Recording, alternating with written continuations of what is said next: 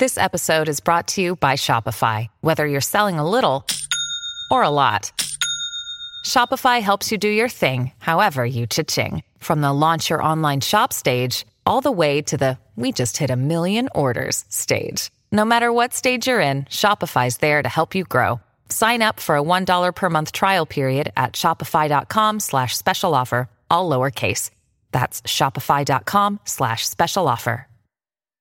Osiris. This podcast is in the loop, the Legion of Osiris podcasts. Osiris is creating a community that connects people like you with live experiences and podcasts about artists and topics you love. Get in the loop at osirispod.com. Hi, this is Chris D from the Flesh Eaters, and you're listening to Deeper Digs in Rock. DIY and House Studios presents Deeper Digs in Rock, part of the Rock and Roll Archaeology Project. Music, culture, technology, and rock and roll. Now, on with the show. Hello, diggers. Welcome to another edition of Deeper Digs in Rock. Christian Swain here. I am the rock and roll archaeologist, and we are back in Aftermaster Studios in Hollywood. Hey, uh, by the way, if you haven't already, do take a look at these amazing studios right in the heart of La La Land. Uh, just go to aftermaster.com. All right, this week's news. Uh, so, if you haven't been paying attention to the podcast feeds, we have begun pulling shows out of our big pipe and giving them their very own feeds. Right now, you can find this show, Deeper Digs in Rock, as a standalone feed for your listening pleasure. And of course, there is always the Big Daddy, the one that started it all, the Rock and Roll Archaeology Podcast. That too is available on its own. So, if uh, some of you are dedicated to just that show or this one, uh, there they are for you. Of course, the big pipe with all the shows will always be there for the dedicated digger. All right, that's the headlines finally, and this is the one that matters most to us. If you enjoy what we do here, then please, please, please tell a friend about rock and roll archaeology. You don't know how much that helps. Thank you. All right, that takes care of the housekeeping. So let's meet today's guest.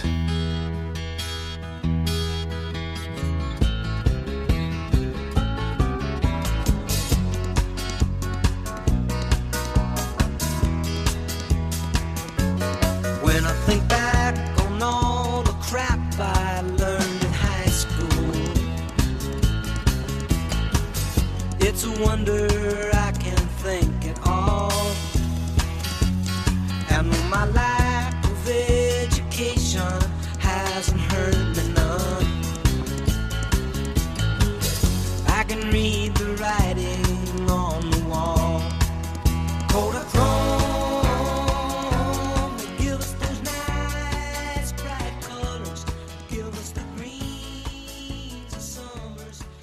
How many of you out there in Podland actually know what Kodachrome is?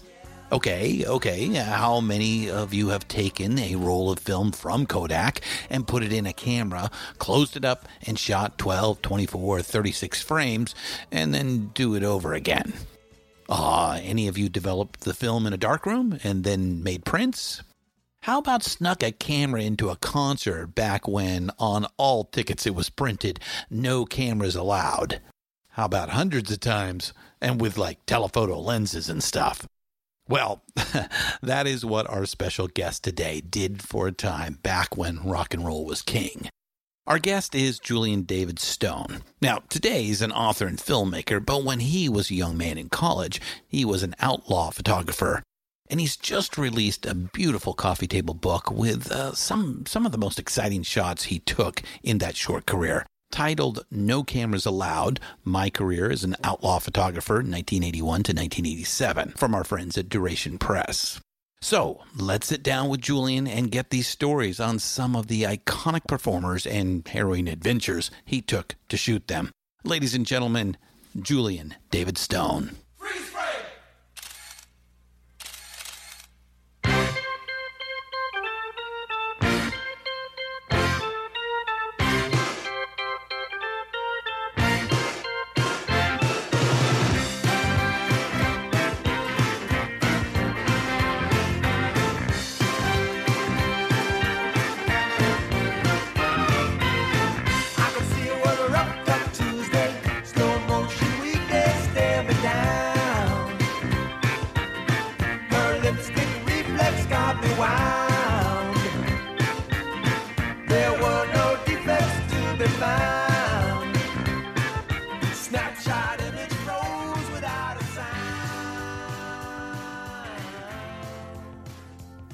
Welcome to Deeper Digs in Rock, Julian Stone. How you doing today? I'm great. Thanks for having me on. Oh, we are excited to have you here. It's a very interesting uh, book. It's a, a little bit different uh, than uh, a lot of the guests that we've talked to because you're not really a photographer of rock and roll music uh, anymore, right? You're you, that's not what you do. No, no. This was a period of my life where I was very much a photographer of rock and roll back back in the 1980s, and it was about a five six year period where it was all I did, and I was obsessed with it, and then I kind of hung it up in uh, about 1987.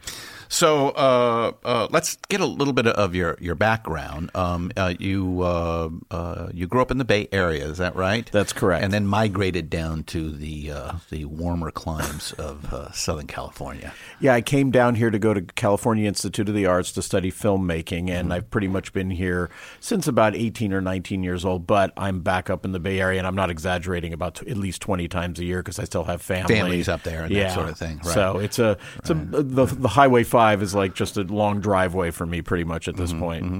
So so how how did you become an artist? I mean, Cal Arts is uh, you know that's that's you're only allowed to go there if you're an artist. So- You know, I, I loved photography, I loved filmmaking, I loved music, rock and roll, and all of it. And that was just the school that that I ended up at. It was, it, I, I can't remember exactly, but I do know that a couple of people who were in high school with me ended up at Cal Arts, and I mm-hmm. wasn't particularly close with them, but they were sort of the well known figures in the the artier students at, at my high school, and so I sort of followed them. So that's kind of how oh, that's where up- they ended up. Going. yeah, th- they were animators. Actually, one of it was two guys, and they've done very well. One of them directed The Lion King back in 1993. Rob Minkoff. Yeah, yeah, okay. yeah. Oh, he, wow. Uh-huh. he went to my high school, and another guy named Kirk Wise directed Beauty and the Beast.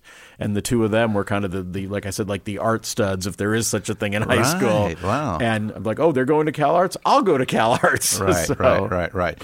Um, but you don't do really photography today. You're more of a filmmaker, right? Yeah, it's like I said. Uh, all, even even during a, when a lot of this was going on, I was studying filmmaking and doing the rock photography on the side, and then it reached a point where the rock photography was actually going was exploding. yeah. and yeah. I didn't. And we'll to- talk about that as we go through the story. But, yeah, um, and, and and I didn't have time to do both, and I just I had to choose, and, and I chose filmmaking, and that's been the last 20, 30 years, and sometimes I'm not sure if I made the right choice, but so. Well, we all have those sort of paths that we, those crossroads that we look back and go, you know, what if I had taken the other path? Right, Yeah. right, right. I get you. I get you. Um, uh, so you know, music seems to have always been uh, a part of you in your soul. Absolutely. Um, but you're not a musician, right? No, and that's kind of how the photography started. I wanted to be a rock star, like a lot of you know, pretty much every uh, every kid wants to be. And Yeah, last- yours truly included. So yeah. Well, with me, it lasted about five seconds after I picked up a guitar and realized I had no musical talent, and I just I could not. It's going to sound funny who's someone who loves music so much. I could not play consistently a note. Like I couldn't tell the difference. Like I, I, I remember it was it's in the book, and it was actually a French horn where I was trying to play it in class. And the oh, teacher Oh, the just teacher yeah said- just got infuriated and said sometimes you can play it right and sometimes you can play it wrong and I couldn't tell the difference. Like I was playing it the same each time and my ear couldn't hear the difference and so that combined with like I said picking up a guitar and realizing this wasn't going to happen I, I sort of moved into the the photography became my way into into rock and roll Uh, so let's get our younger diggers, our fans, we call them the diggers, uh, an understanding of what uh, the camera policies used to be Yeah. before everyone had a smartphone at a concert.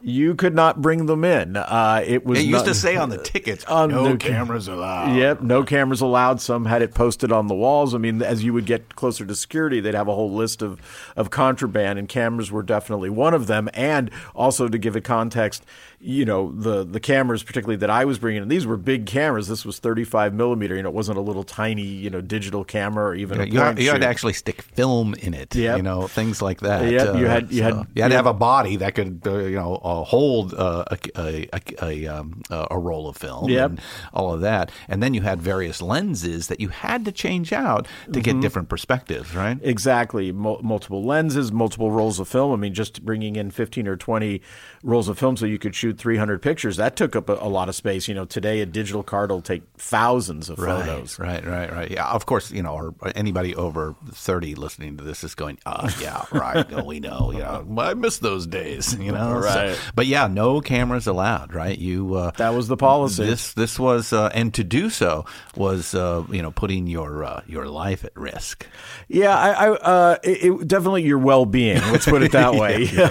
you know, I don't know if you're going to get killed. okay, I but- over exaggerated a little No, bit. but it felt that way. I mean, you know, when I was running from roadies, or you know, there were, you know, there were moments of where's this going to end? You yeah, know, yeah, yeah, yeah. So- I'm sure there were plenty of looks from the stage of like, who the fuck is that guy, and why does he have a camera out there? Yeah, I I uh, I was actually shooting. Uh, I'll sort of just jump ahead to a story, but I was uh, I was shooting Bonnie Hayes and the Wild Combo. If you remember them, they uh, they didn't last a long time. Bonnie Hayes ended up like sort of going uh, joining Melissa Etheridge's band or Oh, something. But okay. they they had a little bit of a run as a band in a couple of I think one top forty hit, and they were actually it was a band that occasionally someone would come to town who didn't care about cameras. So I took a camera in with a flash. I figure I'll take advantage of this since they don't care. And I remember using this flash from the stage and sort of like at, or, or from the audience and blasting the stage at a certain point. And there's a picture of it in the book. The uh, lead singer or the lead guitarist came over and just kind of stood over me and stared down, like, enough with the flash. We can't see anymore up here. Yeah, yeah, yeah. The lights are for you. you yeah, yeah, exactly. All right, first night of uh, guerrilla photography, and just just uh, to remind everybody again, no cameras allowed. My career as an outlaw rock and roll photographer, um, eighty one to eighty seven. So uh, our first night guerrilla photography was April twenty eighth, nineteen eighty three. Tell us about that night. Sure. So, like I said, I was obsessed with rock and roll and discovered I was not going to be the next Eric Clapton and was really into photography. So I thought this will be my way into the world. And the Ramones were coming to town, and I hmm. love the Ramones. So I figured, well, this is it. I'll go down there, I'll shoot the Ramones, and this will be what I'll try to do now to be part of rock and roll. So I show up at the club, camera bag over my shoulder. Oh, you you thought? Oh, I Oh, thought th- th- I'm just going to I'm walk. a photographer. Yeah, Uh, I, I where do I get my pass? it, w- it wasn't even a pass. I just figured I'd walk in and take pictures. I didn't know it was any different than going to the county fair, you know, or so, you know, or any other place you might see a concert. So I just thought I was going to walk in, and a guard just stopped me and laughed at me and pointed at a sign that said "No cameras allowed" and said "Get out of here." And I went back to my car, and I was about to dump the equipment in, and I went, you know, there's got to be a way around this. And fortunately, this being the '80s, I had a nice wonderful pair of tube socks and I quickly shoved the camera body in one side and, and one camera lens in the other, a little 50 millimeter lens and a few rolls of film and went back. The guard didn't see any anything wrong and I went into the show and went into the bathroom, put everything together, got out as the Ramones hit the stage and started shooting. And after that, I was just addicted. And, and over the next five or six years, I took over 10,000 pictures, almost all of it smuggling in my equipment of all the big bands of, of the 1980s. Yeah, yeah. Just as these guys are coming up uh, Yeah. and uh, becoming really well known, which then you know after a while you get a little well known uh, as a as a photographer, and we'll we'll talk about that in, Yeah. in a bit. Uh, so the so the um, uh, the Ramones were the first uh, the first time that you actually brought that in. You um, you you got the uh, the excitement of uh, the taboo uh, aspect. Uh, plus, you came away with some really great shots. Yeah, I was so. happy with the pictures and just the excitement of pulling it off, and the fact that you weren't allowed to do it made it all the more. You know, it was kind of like being my way of being part of the rebellion that is at the heart of rock and roll. Yeah, yeah, yeah. That is a, a big fact. What do you think about the that you know back in the day, you know these guys uh, and their uh, management uh, were, were were so insistent on you know careful crafting of the image. Um, uh, but today, now you know everybody's got a smartphone that is taking pictures, and you know it's it's it's now encouraged. So really, did, did, would it made it that much of a difference if everybody had brought a camera in back in the day? Well, it's hard to say because when the smartphones started, you know, I I still go to a lot of concerts. I don't photograph formally. I noticed that they attempted to stop it, like in the year, you know, like 07, 08 when the smartphone started. And I remember noticing that that they were attempting, Yeah. and then they gave up. Now, Yeah. now it's Yeah. ubiquitous. Although they don't, you still see shows where if somebody's holding it, where they're obviously filming, that they tend to still go after. Like they don't mind if you're they- taking they- pictures. oh, okay, so now it's uh, down to the uh, um, uh, the a movie version, Right, and and even that has failed. You see, Come on, yeah, I've seen an entire concert. Right. now, it's not great. Uh, I don't understand why. You know, uh, uh, there are some bands. If you remember, uh, the same thing with the recording. You know, um, you know, famously, you know, there's the Grateful Dead and some of the other uh, jam bands who you know have a space specifically Right. uh, for the recorders, uh, and. Um, uh, you know, granted, uh, uh, bands like that tend to uh, each night be different, and, and so Right. you're capturing something uh, unique.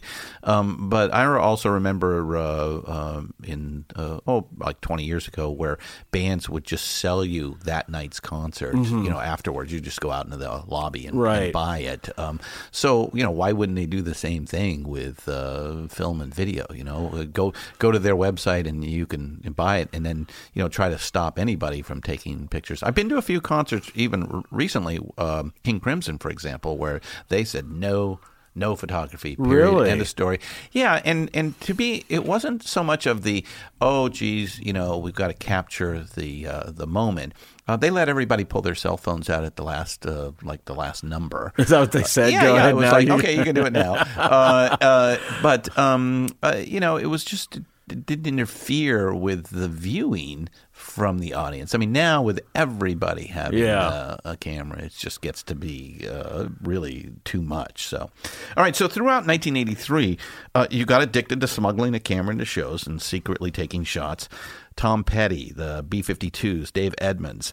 Um, but I want uh, you to talk about an obscure band called Checkered Past with, with Ex Pistol, Steve Jones, uh, Michael Des Barres, uh, Clem Burke, uh, and Frank uh, Infante from Blondie. Um, uh, from Blondie. Blondie. why was that show so special for oh you? my! So I mean, that's a that's a really obscure band. Yeah, Uh, no, a, I- a little bit of a super group, I guess, but uh, you know. yeah. So uh, it's, it's funny because I don't get asked a lot about the, the pictures of checkered past in the book, so this is great. Um, I went to see Well. I am the rock and roll archaeologist. Well, I there you go. deep. Yeah, and it is a fascinating, you know, group of people from, you know, they, they were sort of discards from all these bands. And I went to see them, got my camera in, and yeah, this was not a happy bunch of guys. Um, they clearly were sort of in shock, in my opinion, of sort of playing in this. You know, these were guys who'd been bands playing big arenas and stuff, and there were not a lot of people there, and they didn't seem very happy about it. And they kind of s- took moments to slam their sort of former bands, sort of in euphemistic, you know, terms. And then the the biggest memory I have is that at the end of it, sort of trying to be punk rock, they encouraged everybody in the crowd to sort of get up on stage while they with them. While How many did- people were in the audience? Well, that's what I was going to say. It was about twenty people. So you you ended okay, up. so you can't possibly get everybody up well, on stage. That's what happened though. Everybody got up on stage with them, and they you had the sort of weirdness of them playing their final number in front of an empty club because everybody was on stage with them, and that was sort of the final piece to the whole thing. And yeah, it was it was quite a show. That um, I like my pictures, but yeah, they they were not happy. they they did not seem happy. Like this was you know I just can only imagine you know this was Blondie you know shortly after Blondie had been a huge band, and Yeah. obviously the Sex Pistols and you know uh, so yeah, not not a happy group of guys. So, uh, also in 1983, you discover what would become another lifelong addiction to you, uh, the Grateful Dead. Yeah, actually, I think that comes the next year. But uh, I, I think I, I might have seen my first Garcia band show, but it, it was. Oh, well, I think it was Yeah, Garcia's, yeah. uh, I saw uh, Garcia, which was Jerry band, yeah. yeah. It was about two years later when I finally had that experience of going, "Oh my God, this is this is what I need to do now. See this band as much as possible." Yeah, yeah. So that that came a couple years later, but I did see Garcia band and got some pictures I'm really happy with from seeing Jerry and enjoyed it, but it didn't it didn't stick the way it did. Ironically, when I finally saw the Grateful Dead, I saw both Bobby. And Uh, Jerry- Bobby and the Midnights, right? Yeah, Yeah, I saw uh-huh. Bobby and the Midnights and Jerry separately before. I think before I actually saw the Dead and and and enjoyed those, but it really you know it's that whole experience of the crowd and going with a group of friends, and you don't necessarily get that with the smaller bands, but you do, or you know with Jerry band or with with Bobby, but you do when you see the Grateful Dead. I, I completely understand. It, it took me a couple of shows to kind of Yeah. understand what this whole thing was about. Yeah. you know, the first time I'm like, why are they tuning in between every song? Right. That's just. That's, and then you come to realize, oh, they're not really tuning. They're really actually having a conversation on what song they're going to do next. Right. Oh, that's genius. Yeah. Uh, you know, th- uh, you know, and of course, you know the the uh, the um, uh, the crowd that uh, harkens back to uh, you know the '60s. Yeah. uh, and especially as a kid from the '80s, you know, you're like, oh my god, it's This is great. it's Woodstock. It's it's Yeah. it's it's uh, Haight Ashbury. Oh, you know, right here uh, uh, enclosed. Uh, so I can understand. So are, are you still a, a dead Oh fan? yeah. Uh, Oh yeah. I've I've have you seen like the various incarnations I have since Jerry's passing? A- absolutely. In fact, I with the Grateful Dead because uh, we were in California, I didn't really go very far because you didn't have to. No, you, know, you could see every yeah, couple of months, yeah, yeah, right. or, or you know between Southern and Northern California, or even going to Vegas. Um, in 2001, I sort of I followed Phil Lesh and friends all around the country. I kind of dropped out. I, I sort of burned out on the film business for a little bit. We're jumping way ahead, Uh-huh. but and I went for about two months and followed them, and that was just fantastic because obviously it wasn't near on the scale of the Grateful Dead. so that was Dead. your midlife crisis. That yeah. wa- that's what I told people. I said that's what I do. I go follow uh, the remnants of the Grateful Dead around the country. Yeah. So, how many shows did you shoot during that period? Uh, Grateful Dead uh, shows. Well, I didn't. I saw a lot. I saw about 110 Grateful Dead shows. oh, actually, Jerry. I think in the book you very quickly don't shoot. You like Well, you- what, what uh, that sort of all came towards the end, where it was around the same combination of stuff. Where I was start, I was in film school now, and I was having troubles the, as the rock and roll career was taking off. I needed to be studying film, and they wanted me to shoot shows in L.A. And I had discovered the Grateful Dead, and I shot them the first couple of times, and then I just wanted to put the equipment down and dance. Yeah. And so I, I so there's a lot of Grateful Dead shows where I didn't photograph, and obviously the the farther along, you know, the, the less I photographed. I just wanted to go with my friends and dance and do the rest of what you do at a Grateful Dead concert. Mm-hmm. So you, you also got to travel to Europe and shoot you Yeah. too in hometown Dublin. Yeah. uh, just as they're rising Yeah. into what they now are, uh, you know, the superstar uh, band. But this is this is uh, just as they're really uh, uh, in the hockey stick moment. Yeah, th- this is '83. I went to Europe and I went over to see them in Ireland, and it was it was kind of an Irish homecoming. They hadn't played in about a year back in Ireland, and it was just after the War album had come out, and they had mm. started to become international superstars. And they came back and played this show, and it was very emotional. I swear, I was the only American in the crowd, mm. and it, it and it, it was the Edge's birthday. They brought a cake out on stage. I mean, very much a hometown show, and and it felt like the return of the conquering heroes. Yeah. So it was it was very very powerful show, and it was an amazing lineup because it was also Simple Minds, the Eurythmics, uh, Steel Pulse. It was just a great lineup of other bands with U2 at the very top of uh, of the lineup. Yeah, yeah, that must have been surreal. Oh, it was it was fantastic. And randomly, when I was putting the book together, I was trying to to narrow down.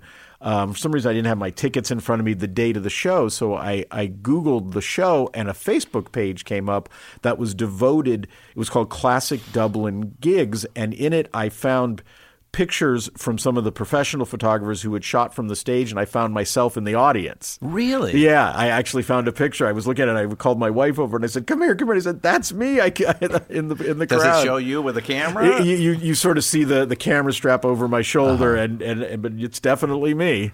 Wow. yeah, so that was really yeah. fine to find this sort of evidence, you know, all these years later later of me in the crowd. Yeah, you ended up uh, being there solo, but I don't think you you went to Europe uh, solo. Oh, You- no, I did- I did I thought with- there was a couple of people that uh, you roomed with. Oh, or, well, I was supposed to go with a friend, and he canceled at the last minute. So I went by myself, and I met these two guys on the train from the airport. Americans. uh, Americans who had flown in. They, I think they'd been on the same flight.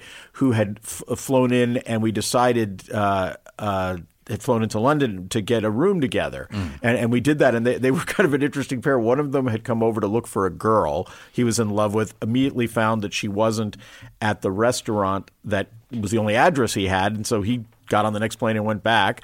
And then the other She guy- gave him a fake phone number, and he flew all the way to Europe to go and find her. Wow, Or, or I think kind I- of romantic, I- oh, kind of dumb. I, I got the sense it was like an ex girlfriend, and she wasn't at the address Oh, yeah, anymore. yeah, you know, yeah. and then there, you know, it's not the internet, or there was you know no way to cut it. And then the other guy was going to be in London for a couple of days and was on his way to Germany to study linguistics. And as I write in the book, he stuttered, which I found very surreal. That, but Yeah, it's a way to get over. uh, Yeah. you know, maybe uh, you know, all power to the people. right? Yeah, Right. no, so- it was fine, but it was just a funny juxtaposition that that's what he had chosen as his career, and Uh-huh. so Yeah, and you end up in Dublin for for the for the big show. And I'm sure you shot pictures around London. Oh, and I did, The great yeah. rock and roll history that you find. and there. and there were no there's no pictures in the book of it, but I also saw Dave Edmunds in London. I'd seen him previously Mm-hmm, in uh, um, in San Francisco, but there was like he played a little tiny place in London called the Red Lion Pub or something, and and I and I got to see him there too while I was there, and that was great. And I bought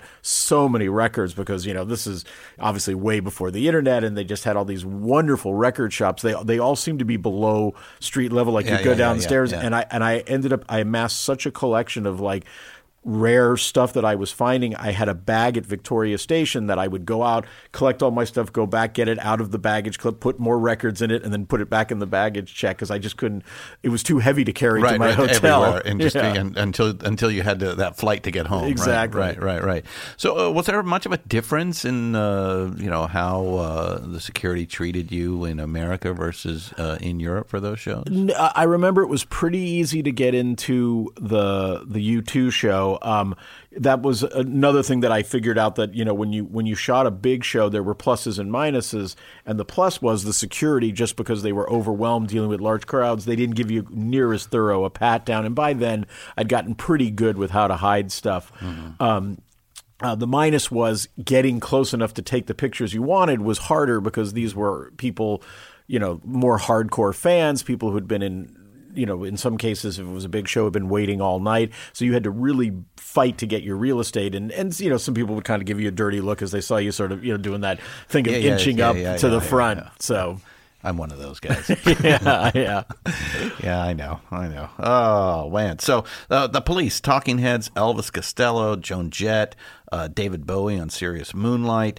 Um, that is a lot of high fuel concerts in 1983. Yeah, it was fun. It was a lot of fun. I, w- I was busy, and you know, it's that wonderful thing of being a teenager that's obsessed. You know, Yeah, you just yeah. it's your whole life, and you have basically no other responsibilities. You know, So, what's your favorite memory of all that? of that year Of in that particular, year, yeah. probably the European stuff was that that trip in Europe was pretty special. Although police at the police at Shea Stadium was pretty magical too because they were, you know, this yeah, is that's 80 huge. I they- mean, yeah, it's like trying to recreate the Beatles in Shea Stadium and, and uh, all of and, that. yeah. and you know i when when i when i put the book together and started dealing with all these images and and started talking about it on the internet by far those those pictures had the biggest reaction because apparently that show um, in their careers was after that they decided to break up the police after Shea Stadium because they were kind of like where do we go from here we just sold out you know Shea Stadium so I had a lot of people reaching out to me who wanted to see the pic more of the pictures because I have a lot of them uh, of the police. So that was interesting just to discover that the importance of that gig to people who were fans of the police. Right, right, right. So, uh, did you uh, uh, uh, trade through fanzines, or uh, you know, how, how did they know? Oh, just these were friends uh, at, at college, right? Oh no, no, no! I'm talking about this is now. When, Oh, when- now. Oh, now, I'm yeah, no. When, when you know, so much of this project, when I stopped doing it in '87, this was just an archive that I carried around for 30 years, and by the grace of God, survived because there were a lot of dorm room moves and a lot of Yeah, these are tangible. This isn't, this is, you know, actual uh, film Yeah. uh, that you have to put in a box and, and carry it to wherever the next home is. Oh, yeah, uh, I had, uh, move, and it's not like just on your computer. No, I mean in in the early '80s, I had a friend sort of sort of do a down and dirty scan of everything, and then obviously everything was rescanned for the book. But up until the early, you know, about 10, 15 years ago, this stuff was just negatives that I was carrying around, and thank God there wasn't a flood. so. So now you're a freshman at CalArts. You moved down to Southern California. Mm-hmm. Uh, so let's talk about the darlings of MTV, the band that seemingly was made in a laboratory um, just for that channel, and that's Duran Duran. Yeah. Okay. Well, this is kind of a long, crazy story, but I was not a huge fan of Duran Duran, but you know, I knew them, and you know, I was interested in anything going on with music. But all the girls were a huge fan of Duran. Duran. and and one guy who I knew at Cal Arts was obsessed with him. Uh-huh. I mean, I, I can't even describe. You would not believe the the obsession. So he came to me and he knew I took photos, and he said, "Look, I'll pay for the tickets." I'll pay for the gas, the car, everything. Will you go down and see Duran Duran with me and take pictures? I'm like, well, what do I got to lose? So we get down there, and this is the Forum uh, in early 1984. And like you said, it's just the fabulous Forum, yeah. and and it's just pandemonium. You know, uh, Duran Duran is at their their peak with Screaming Girls. There's no tickets to be found anywhere. So we find one usher at the Forum who says basically, "Hey, give me fifty bucks. I'll open a door and, and you guys will go." We give him fifty bucks. We go into the show, and we don't have seats, so we're kind of milling around. And I've got my equipment, and I'm keeping it hidden. The lights go down. The screaming gets louder if possible, um, and I pull out my camera and I start taking pictures as, as they're as they're performing. So I'm shooting away, and the plan is to shoot some pictures from here and then move closer. Well, I'm a, we're a couple songs in, and all of a sudden I feel this hand on my back, and I turn around, and there's two huge security guards standing there, and they look at me and go, "Duran Duran Group Security, can you please come with me?" So they grab me, they they start to haul me out of the arena. My friend, like out of a cartoon, just disappears in a puff of smoke. He's course, gone. yeah. He wants no He- part yeah, of this. yeah. I am not getting in trouble. And God damn it, I want to see Duran Duran. right. So they take me outside. They rip open my camera. They take the film. They take everything. Uh. Now, by then, I had already gotten into the habit after I shot a roll of putting it in my shoe, a finished roll. So I had one roll that did survive. That's why there is Yeah. a picture in the book of Duran Duran. So they take everything from me and give me back my equipment. Now they, they kind of loosen up. They realize I'm just a kid. I'm not, you know, I'm, I'm not really looking You're to. not, yeah, you're you're you're not really uh, the nefarious uh, Yeah. type that's going to print a million copies and Exactly. send it out through the throughout the world. So right? so they decide I can go back into the show. So they they uh, you know they, I'm outside the arena. They take me up to a door. They knock on the door. The door opens and it's the same guy that we had paid to get into the show. He sees me standing there with two security guards. Thinks I've Oh, you've- yeah, you've ratted on him. I've Right, ratted on him. So he freaks out and he's trying to get the door shut. And you know and the security guys have no idea what's going on. And you know and I I know exactly what's going on. So this guy won't let us in and he slams the door and the two security guys are standing there and they start to have a conversation. What are we going to do with this guy? Well, one of them suggests let's take him back in through the backstage area. So- Awesome. yeah, so I'm like, this is sounding This is like looking a, up. this is looking good. So they start to march me towards the backstage area, and, and if you know where it is at the forum, it's sort of there's a runway that goes down.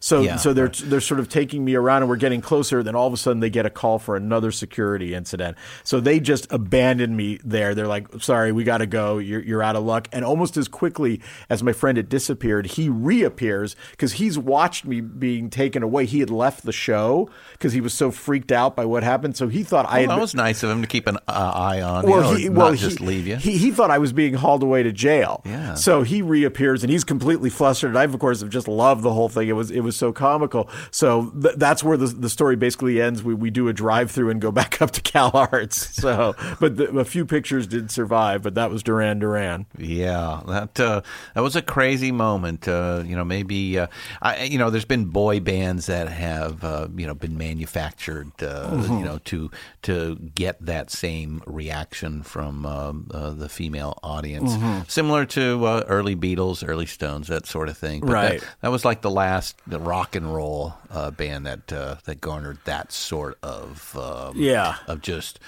unbelievable um, attention, uh, especially uh, on the, the the women's side of things. So- And it's amazing they're still out yeah, there playing out there. all the Yeah, time. Yeah, yeah. Same. Uh, I I think the only the guitar player is not with them these days. Yeah, I uh, know the that there's guitar player. I know there was a time when they all were back, and Yeah, then yeah, because I have another friend who's a big fan, so he sort of fills me in on their history. So how how many? Uh, well, uh, not that anyone needs this sort of education at present time, but how many different ways are there to sneak in a camera? Oh my God! You know, as as I, as I said the first time, it was spontaneous, and the tube socks saved me.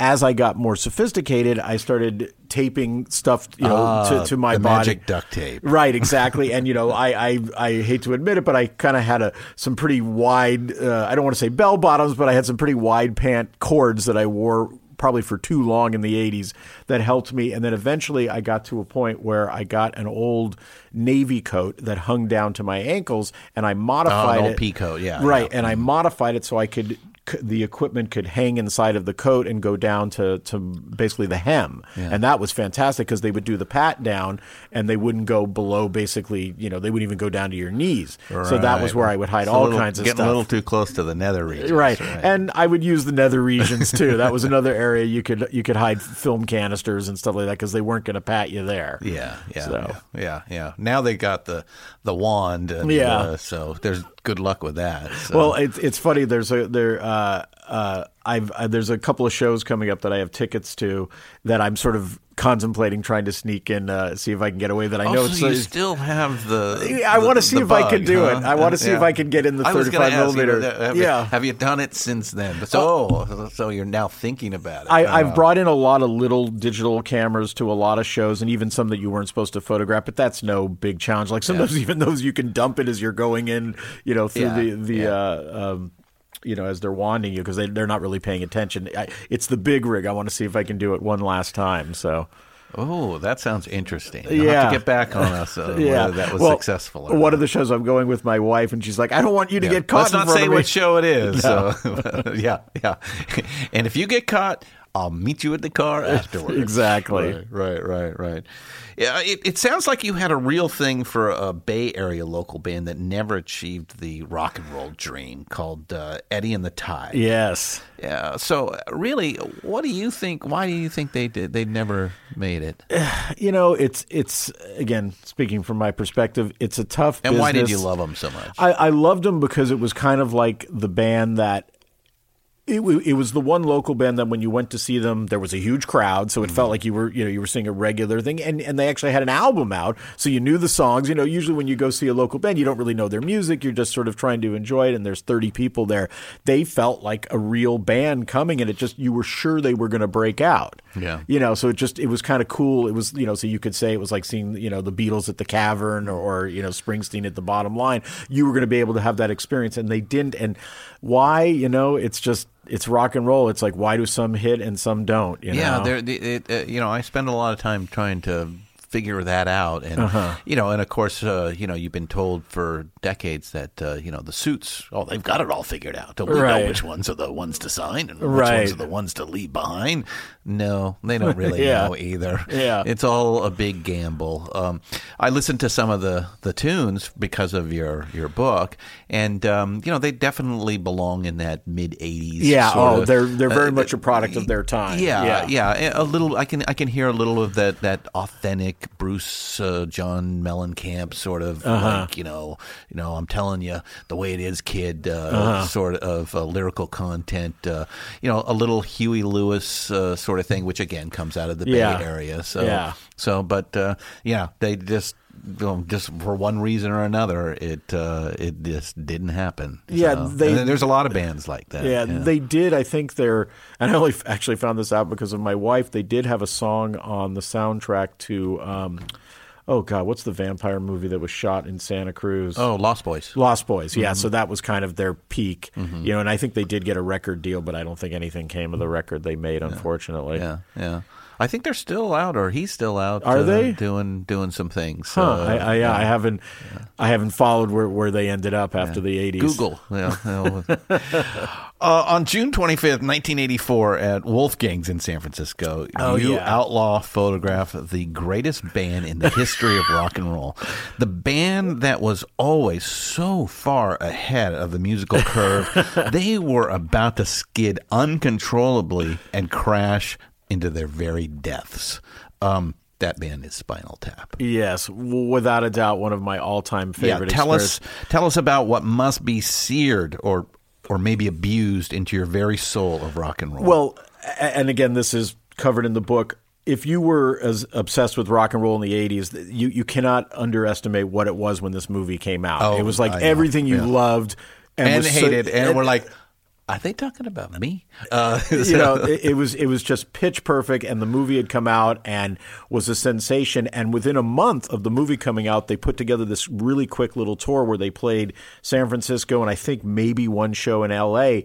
And it was just incredible. I, I got in to see them, got my equipment in, and which was one of the hardest tickets to Oh, get. oh, I was- think you was- say in the book, it's yeah, like it, was, unbelievable. It was unbelievably difficult. I got in, I got my equipment in, and the show was just incredible. And you couldn't tell who was having more fun, the audience or the performers, because I'm sure they could not believe that this made up band with this movie that had quickly become a sensation that they were now performing live. You know, and they were loving it. And what was also interesting because they did tour later. They did later tours. Yeah, yeah. But what was really unique about this They had to find a drummer, but sure. right. What was unique about this this moment was that it was like they had jumped off the screen because they looked exactly like they did in the movie. When you saw them later, there was always this weird effect where they got older, but the hair was the same because they wore the same wigs. So when you and, and there's still a lot of fun, but it wasn't. I mean, this was just the movie come to life. And I remember the there was a review in the paper the last day that the next day that just summed it up the best. And it said, if you miss this show, go ahead and kick yourself. Mm-hmm. It was that much fun. And adding to it also as a ph- rock and roll photographer, when they did Stonehenge, you know, the famous Stonehenge number, there was a rock and roll photographer who in the Bay Area who was a professional who was well known who was a short person and he came out and did the did the dance for Oh, that so that oh, was okay. special that he came out and it was funny because he was shooting the show I remember seeing him on the stage photographing and then sure enough when it came for that number he put on the shoes and the hat and he came out and did the dance for Stonehenge So- people. Right. Right, right, and it was right. just so that just, you know, for us in the photography crowd was extra special to see that they had chosen him to do it and he had done it. Yeah, I, I believe uh, you uh, are going to go and see one of them tonight, Derek Small. That is correct. I was Who's I- still out on the road. And yeah, still, you know, as he, he's calling it, lukewarm water live. if you remember from the film, uh, one of them, he says one of them is fire, the other is ice, and I'm in Uh, in between, between lu- lukewarm. water. yeah. So I'm very much looking forward to that.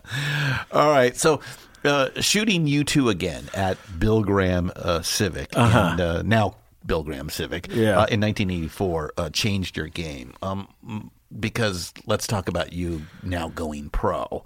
Um, you worked for I think both Artist Magazine and BAM Magazine, Right. I, I, I shot uh, a fair amount. Because of because of this show. Well, well, indirectly, what what what had happened was I had started, uh, you know, as I had built up all of this guerrilla photography, as you called it, um, or outlaw photography, um, I'd built up a portfolio. So, you know, at the age of twenty or twenty one, I thought, well, I should do something with this. I had a portfolio, and I. I typed up a list, and I remember I had this old typewriter that was an old mechanical that was so old that every time you hit a, a, a period, it would punch a hole in the paper. like it was that old of a Okay. yeah, that, that I used, and I typed up this list. And Artist Magazine hired me, and I started uh, doing uh, professional gigs for them. So now you had credentials. Right, and then from this U this U2 show, I took a picture at this show of Bono that I went to an open call that BAM magazine had, and I brought my portfolio. That's a in. pretty cool picture. Yeah, it's a, this great picture of him pointing into the crowd. They used to do this thing where they would pull somebody up out of the crowd and give him the Edge's guitar and teach him a chord, and they would strum it, and then they would all leave and leave this person on stage. And I and I caught the moment where Bono was selecting the person.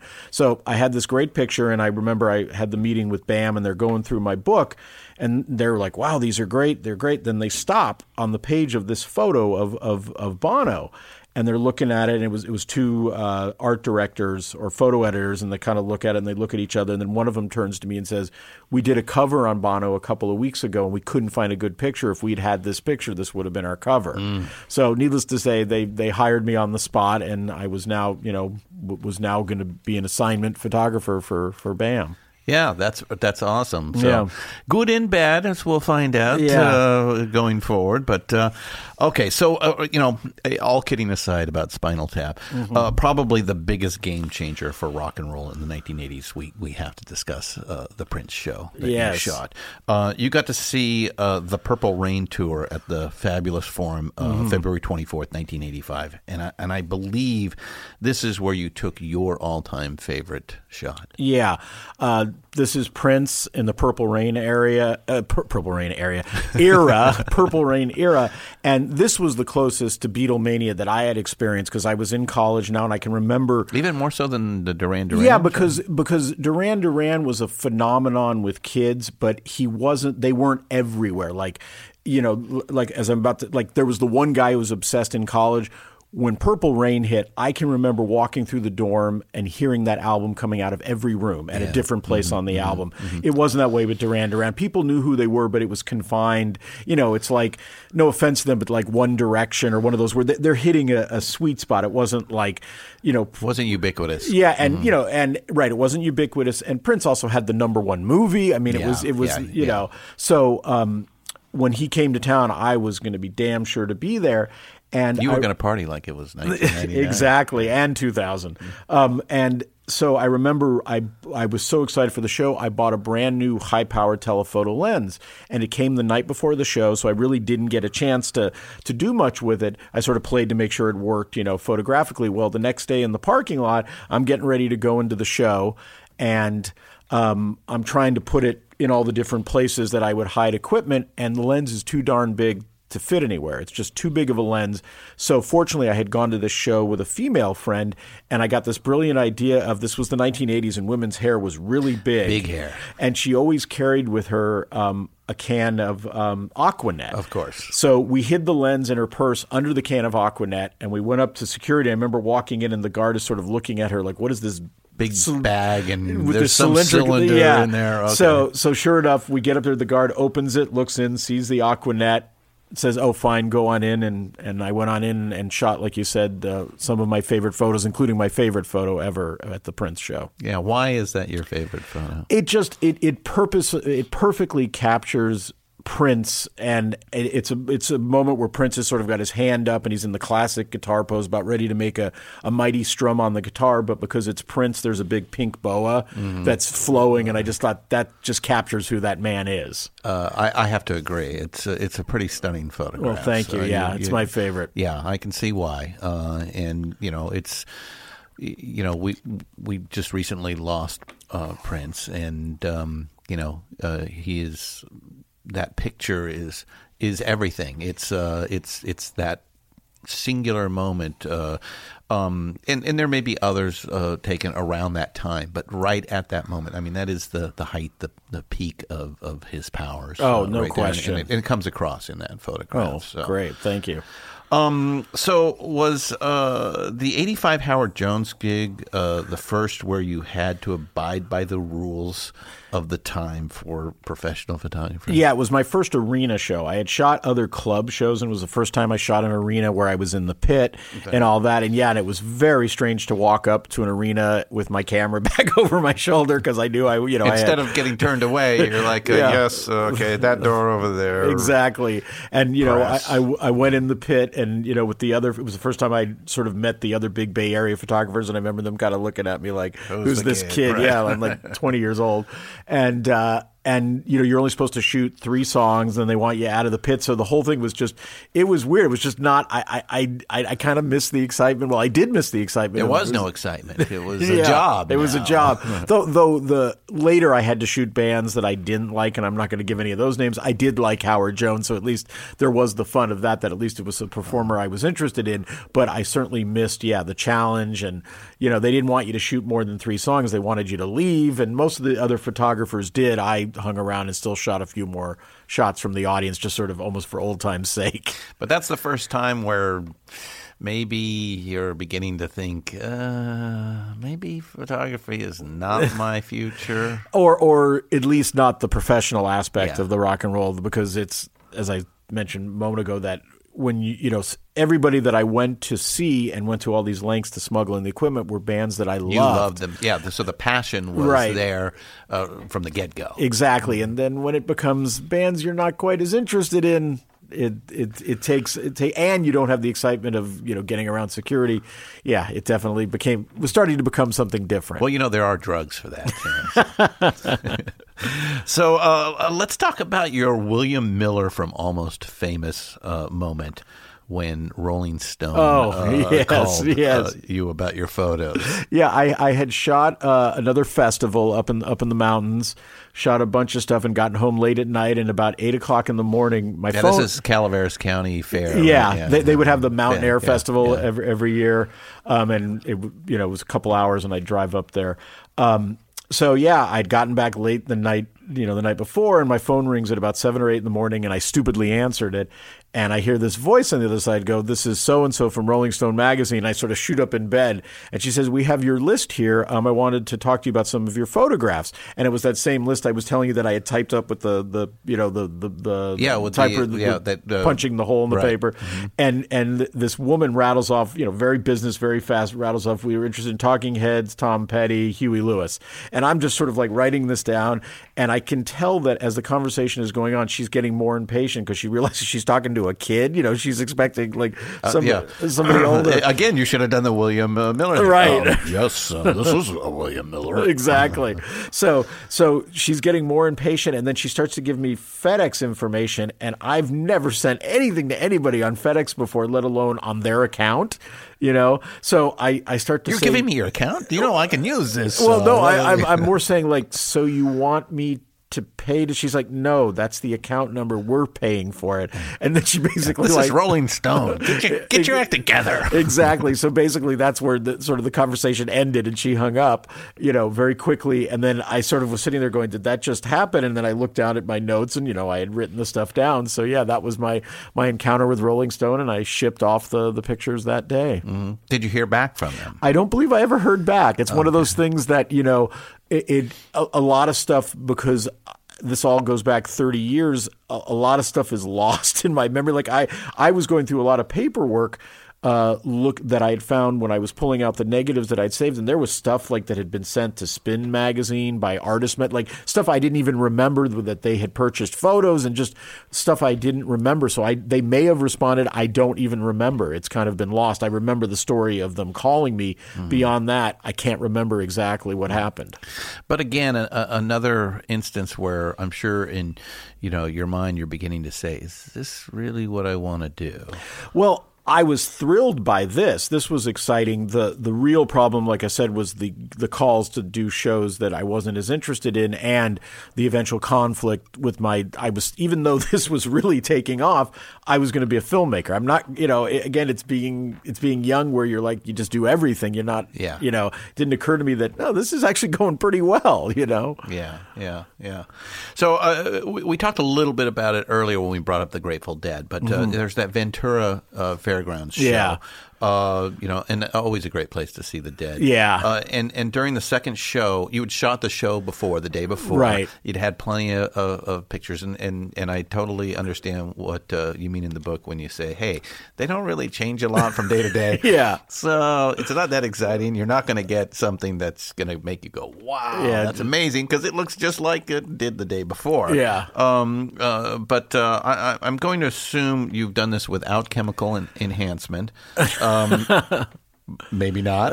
Uh, but uh, uh, more importantly, your your life changes in an instant. Yeah, um, uh, there were there were many dead shows with chemical enhancement, but this was not one of them. This moment happened out of it. It was it was the first set of the the next the second show where I just went. I just want to put the equipment down and dance, and that really was the the moment. Sort of like I was pretty well on my way to being a deadhead, but that's kind of where it all came together. Sort of when you you have that first moment where you feel free enough to dance, you know, where you're in a, you know, that's one of the joys of the Grateful Dead is that it's 10,000. And you don't care what everybody. Right. yeah, nobody's going to look at you. and, nobody uh, cares and- themselves. yeah, They're having yeah, a good time, yeah. you know, and that and that's a very freeing thing. And that, like that's when it sort of hit me. And the whole experience of that weekend, it was, you know, I went with four friends. We slept on the beach. You know, it was all those wonderful things that, that go with the, you know, with being young and seeing the Grateful Dead. And so it all really coalesced in that moment on that weekend for me. And and then that was basically kind of the end of outlaw photography. Yeah, you, the, the, I, I still had I was still doing a little more. The the final incident that cinched it was something that happened at a Springsteen show where I'll just briefly uh, I wasn't shooting it professionally, but I still was shooting other shows professionally, and I Yeah, that was October second, uh, nineteen eighty-five, right? Uh, Um, Church, Church of Bruce. Exactly. and, uh, you know, this was a big show, and I brought, I got 20 rolls of film in, and I, I started photographing, and I'll sort of tell this quickly, but something happened mechanically to my camera during the show. And basically, all but two rolls came out blank. I had 18 blank rolls of film. and I just went, you know what, this Now, is you the- you had done this as again as outlaw. You'd yeah, this was an outlaw, Even even though it wasn't a show I'd been assigned to do, and it was Springsteen. So I thought, oh, this will be great. I'll do it, you know, for, for, for fun again. And I took that as the sign that I couldn't sustain the film. I was still studying film, and I, and I was getting all these calls to shoot shows in L.A. And I said, "This is it. This is the sign I've been looking for." And I pretty much hung it up after that. I, I had Oh, a you few, listen to the universe right there. So, again, the Grateful Dead. You know, It, it was the combination of dead shows and also wanting Bruce. and, and Bruce, and I still had a few more shows left that I shot that I had assignments that I agreed yeah, to. yeah. I shot I think like Nick Lowe and and the Untouchables and maybe Los Lobos, and they're in the book. But then after that, that was when. I was done, and I pretty much. If you, I used to keep again, they're in the book lists of all the shows I went to, and if you looked at the pages after this, it suddenly just becomes Grateful Dead, Grateful Dead, Grateful Dead. all the other all the other shows disappear. Yeah, so you you, make the car- career decision. Yeah. Uh, no Rolling Stone magazine. No no Annie Leibovitz or uh, Mick Rock or Armando Gallo or uh, Jim Marshall or Henry Diltz for you. Right. Uh, the the last show as an outlaw photographer was was Church of Bruce. Yeah, yeah, that was pretty much it. I, I think I, I might have taken the equipment in to see the Dead a couple times after that, just for fun, you know, in mm-hmm. terms of as not with Well, passes. that show you can get just about anything. yeah, exactly, exactly. That's not that special. Yeah. the sneak stuff. yeah, I, I, I did. I'll just tell really a, a very quick little story about shooting at a dead show about a year or two later. I was I was done with all this, but I we had particularly good seats, so I thought, oh, I'll bring in my equipment. So I s- smuggled in my equipment, and we're in about the, the fourth or fifth row over on Phil's side, if you remember the. Yeah. Oh, you know, yeah. Oh, so I know exactly yeah, yeah. So I'm taking pictures over there, and I decide, well, I want to go back and get sort of a, a wide shot of the whole band. So I go to the back about 30 or 40 rows back and I'm standing dead center and I'm taking pictures and a guard comes over to me and and you know, I, he's going to start hassling me and I turn to him and say, "Hey, I just want to take a couple of pictures and then I'll go back to my seat." In the music, he mishears me and he says, "Yeah, yeah, go ahead, go up to the front. You got 10 minutes." So I'm like, okay, so Oh, I'm thinking you're a yeah, credentialed yeah, exactly. Right, so right, I'm right. like, okay. So he, I go up to the front, and I'm literally like, you know, up in the barrier, Right on the like, rail, right. on the rail, taking. And so I got. Uh, there's actually is one picture in the book from that shoot. I had to put it in because it's such a, a picture I like. So that was just kind of a funny incident where I wasn't even trying, and the guy was like, yeah, yeah, go ahead. So Well, I, I think I already know the answer to my next question uh, because we kind of hit on it a couple of times. Do you miss it? So apparently you do. Yeah, I, I, I miss it. I, I honestly wish I hadn't stopped. It's one of those things looking back, like I should have done them both, even though it was getting hard. But, you know, you're young. I don't know. I, it, it, as we were saying earlier, I went to Cal Arts, so it was 30 miles to get into Yeah. LA. So, you know, it did Oh, don't tell me about that. yeah, you, you know, yeah.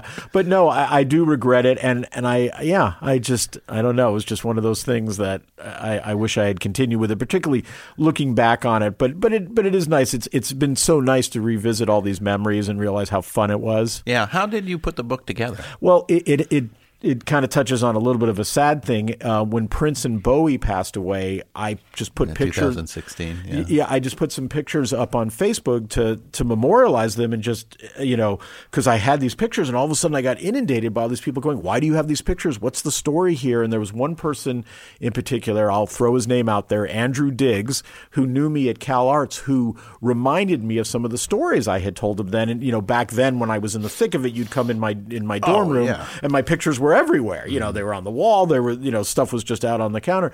So he was the one who who suggested I do a book. And initially, I was like, "Oh, that's interesting." And then when I really thought about being able to incorporate the stories and the smuggling in of the equipment, I thought, okay, that's unique. That's a different story. Hmm. And so that's when it really took off. But I have him to thank, and because of Facebook, because of people going, why do you have these pictures? You know? Yeah, yeah, So, yeah. and- Uh, oh, now, of course, you can't even recreate the experience, uh, nor would you want to. Uh, but back in the day, even in the '80s, a, a rock concert was still thought of as a magical experience. I mean, you know, you, be, because you couldn't just everybody bring a, a, photograph Right. in. You know, it, it was it was incredibly special if you did have something like that. So, um, you know, the the people on the stage are gods. Uh, the the audience feels as if they're just lucky to be there, and we've hit Mm-hmm. on some of those stories personally yourself, uh, and I'm sure a lot of our audience uh, understands what we're talking about here. Yeah. you know, uh, is there is there any way to kind of feel like that today? You know, I'm sure it. Uh, you know, one of the reasons that rock and roll, or I believe rock and roll, has survived this long is that it reinvents itself. It means something different to each generation. Uh, you know, I don't. I'll be honest. I don't listen to a lot of contemporary music, and I shouldn't in a lot of ways. It's really uh an art It's form of the young. for the for the youth, right? Yeah, and so my music made no sense to my dad, and my son's music will make no sense to me, and it kind of should be that way. So I think they're having th- this generation will have its own experiences where they'll be moved by a particular show the way I was, you know. But you know, there were things that were unique to this time that I think helped. You know, and you sort of touched on it that. One of the things was the difficulty of even finding out about tours. Yeah. You know, it wasn't like you just went on a website, you know. No, no, I- you, you had to read the paper, and then then it was like, oh my gosh, it, it- a for me, for me, it was Rolling Stone. I mean, Yeah. I would be at Tower. there was a Tower Records in, in Palo Alto where I grew up. Uh-huh. That was like the hub for all rock and roll. And when that issue came out, I think it was Wednesday or whatever. I was there as soon as it hit the newsstand because you would see who was touring. I mean, that was the only way to find out. When I went to Europe to shoot those shows, I had to get uh, And you know NME. An NME, an, an imported copy of it. Exactly, that was it. There was no other way to find out. Yeah, yeah, yeah, yeah, yeah. Whereas today, you Yeah, know, it- it's you know, it's everything is uh, available. Uh, Google in- it and there you in go. A, in a in a smartphone that uh, you know everybody carries around with them. Yeah. So, um, you know, what would you suggest uh, to any budding photographers out there today on how to get that perfect shot? Uh, when they do pull out the camera to show, The the one bit of advice because I have been asked that and that I so they learned can is, do it quickly and then put it away. right.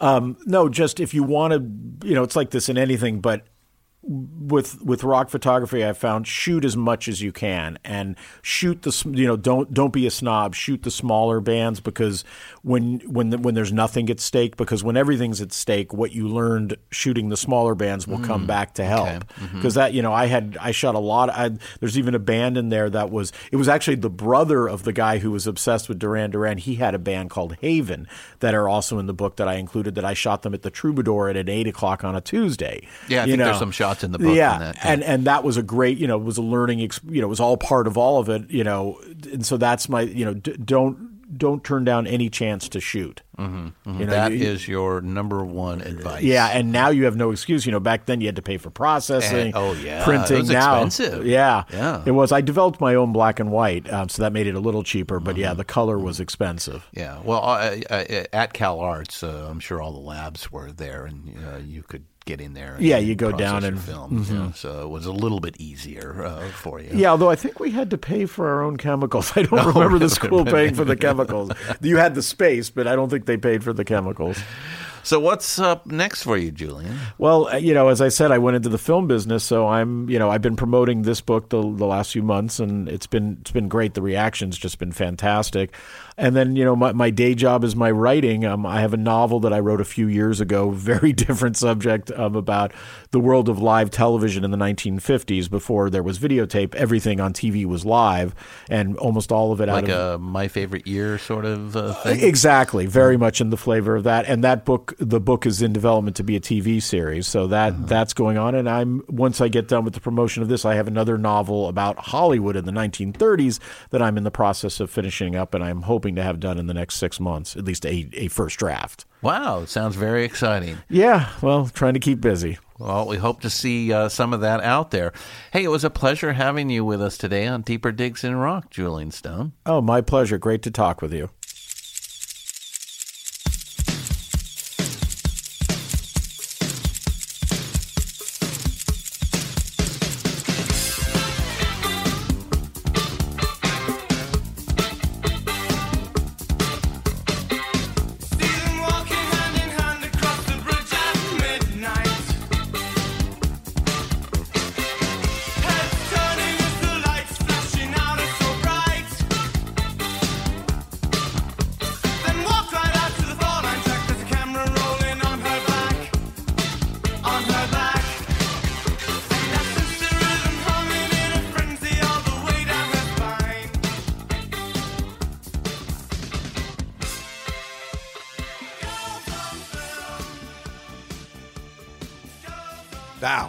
Stories all. I'm surprised we didn't run into each other back in those heady times uh, when rock and roll was king and every week a legendary act was coming through town. As he and I discussed, with everyone now being an outlaw photographer with a smartphone, uh, the allure is gone. And, and I think most of you would agree that is not the only thing missing in today's carefully planned slick arena shows. So go out and grab No Cameras Allowed My Career as an Outlaw Photographer 1981 1987 by Julian David Stone. Uh, You will not be disappointed. And I might add, going through the book many times while preparing for our discussion, he really had good taste in music, even as a youngster. All the artists presented are pretty fucking cool and ended up being legendary. Okay, we will see you diggers out there. I am the rock and roll archaeologist Christian Swain, and this has been Deeper Digs in Rock, a Pantheon podcast. Until next time, keep up the rockin'.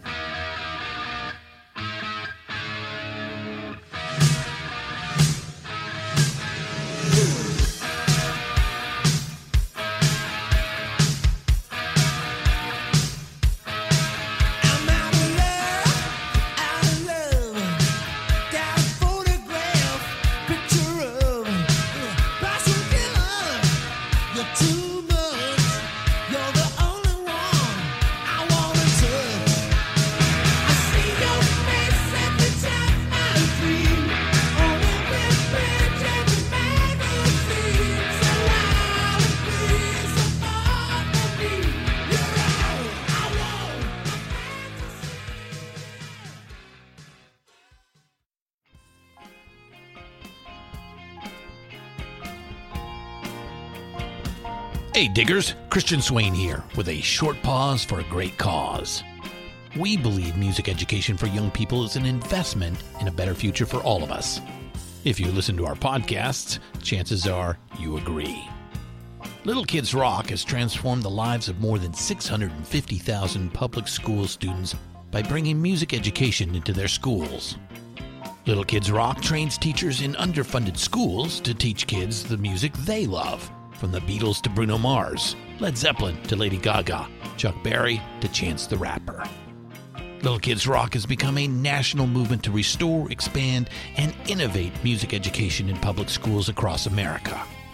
Visit littlekidsrock.org and learn more about how you can help put music where it belongs in our schools. Thank you, and let's keep up the rockin' right into the next generation.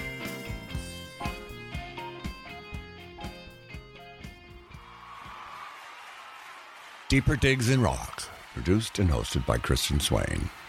All sound design and incidental music by Busy Signal Studios. All quotes performed by actors unless noted. Playlists can be found at iTunes, Google Play, and Spotify. Please purchase these great and important tracks. All songs, clips, and references can be found on our show notes. Please visit rnrap.com for more information.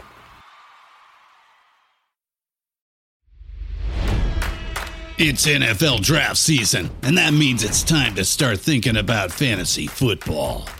FantasyPoints.com features industry leading experts and prognosticators using proprietary hand charted data to help you score more fantasy points. FantasyPoints.com is the place to go for whatever kind of fantasy football you play. Whether you play fantasy football, daily fantasy sports, or do a little bit of everything, Fantasy Points has the meticulously researched content to guide you to victory. And why wait for the fall? Fantasy Points also covers the new spring football league, the UFL. Join the guru, John Hansen, Scott Barrett, Joe Dolan, and other massive names in the fantasy football universe with an exclusive offer. Use code Pantheon for 15% off any fantasy points package, including the all in package, with access to every article, tool, and data nugget that Fantasy Points has to offer. That's fantasypoints.com and code Pantheon for 15% off at Fantasy Points. Fantasypoints.com. Code Pantheon. Score more fantasy points.